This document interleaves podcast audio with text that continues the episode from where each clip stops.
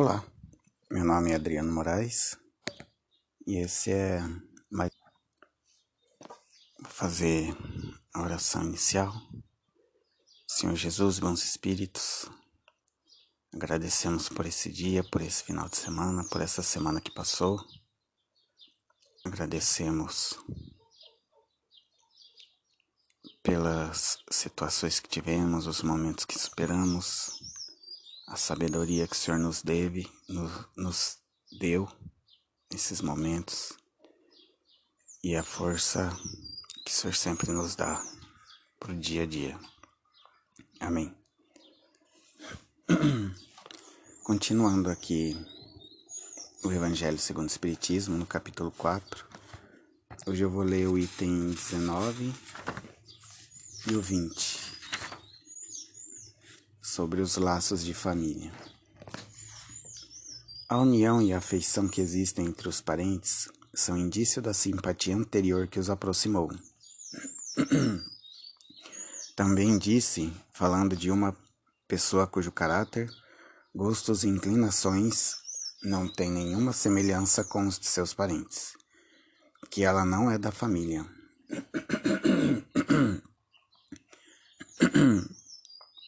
Dizendo isso, se anuncia maior verdade do que se crê. Deus permite nas famílias essas reencarnações de espíritos antipáticos ou estranhos, com o duplo objetivo de servir de prova para alguns e de meio de adiantamento para outros. Os maus se melhoram pouco a pouco ao contato dos bons e pelos cuidados que deles recebem. Seu caráter se abranda, seus costumes se depuram e suas antipatias se apagam. É assim que se estabelece a fusão entre as diferentes categorias de espíritos, como ocorre na Terra, entre as raças e os povos. O temor do aumento indefinido da parentela, em consequência da reencarnação, é um temor egoísta, que prova não sentir-se um amor bastante amplo para transportá-lo sobre um grande número de apenas um é sobre um grande número de pessoas. Um pai que tem vários filhos ama-os pois menos que se tivesse apenas um. Mas que os egoístas se tranquilizem, pois esse temor não tem fundamento. Do fato de um homem ter tido dez reencarnações, não se segue que ele encontrará no mundo dos espíritos dez pais, dez mães, dez mulheres e um número proporcional de filhos e de novos parentes. Ele aí não reencontrará sempre senão os mesmos objetos da sua afeição que lhe foram ligados sobre a terra, sob o título, sob títulos diferentes, ou talvez pelo mesmo título.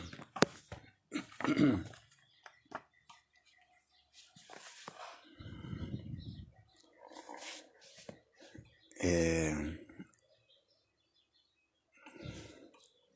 Talvez a, a caminhada seja com as pessoas semelhantes na nossa vida, mas sempre há as pessoas que que entram para aprender. A gente mesmo pode entrar na vida de alguém para aprender muito mais coisas na vida. É a questão de, de olhar para dentro de si se, se reavaliar, né? Será que Será que eu tô aqui para ensinar ou será que eu tô aqui para aprender? E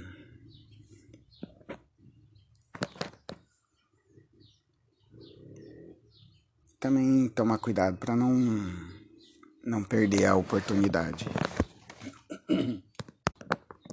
Não desperdiçar a oportunidade, aproveitar, aprender ensinar, fazer o, fazer o possível dentro das possibilidades. Fazer, fazer o melhor possível dentro das possibilidades.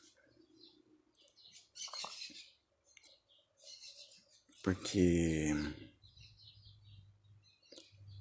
porque a gente vai para frente, né? A gente não se não se apega a vícios, a a coisas que nos seguram, a, coisas que é, que nos empacam. Então é bom aproveitar tudo. Que nem, por exemplo, quantos livros a gente tem em casa e nunca leu. Então por que não pegar esses livros e, e ler todos para aproveitar? E hoje a leitura é um. É, tá com acesso tão fácil, tão simples, tão. tão dinâmico. A gente pode ler pelo celular, pode ler. É, pode acessar sebos, comprar livros pela internet, livros usados, livros fora, fora de edição, audiolivros, escutar os livros. Então é só uma questão de vontade para aprender mesmo.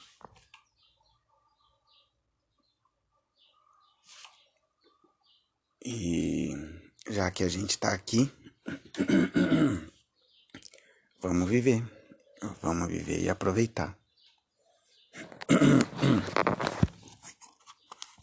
Uma mensagem. Reconhecer-se com poder. Mostra o teu poder Se a vida te aperta e amarra, se não consegues ir em frente, se o que te diz respeito precisa de embalo e melhorias, reconhece, mesmo que a custo, que tens um grande poder.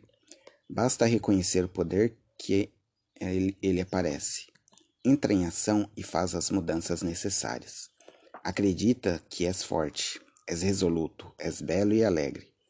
E essas qualidades se afloram Quanto maior a crença, mais elas vêm e te beneficiam. Retira as nuvens que se antepõem ao teu sol interior e alegra-te com a vitória sobre ti mesmo. A crença em si próprio desperta poder e traz felicidade.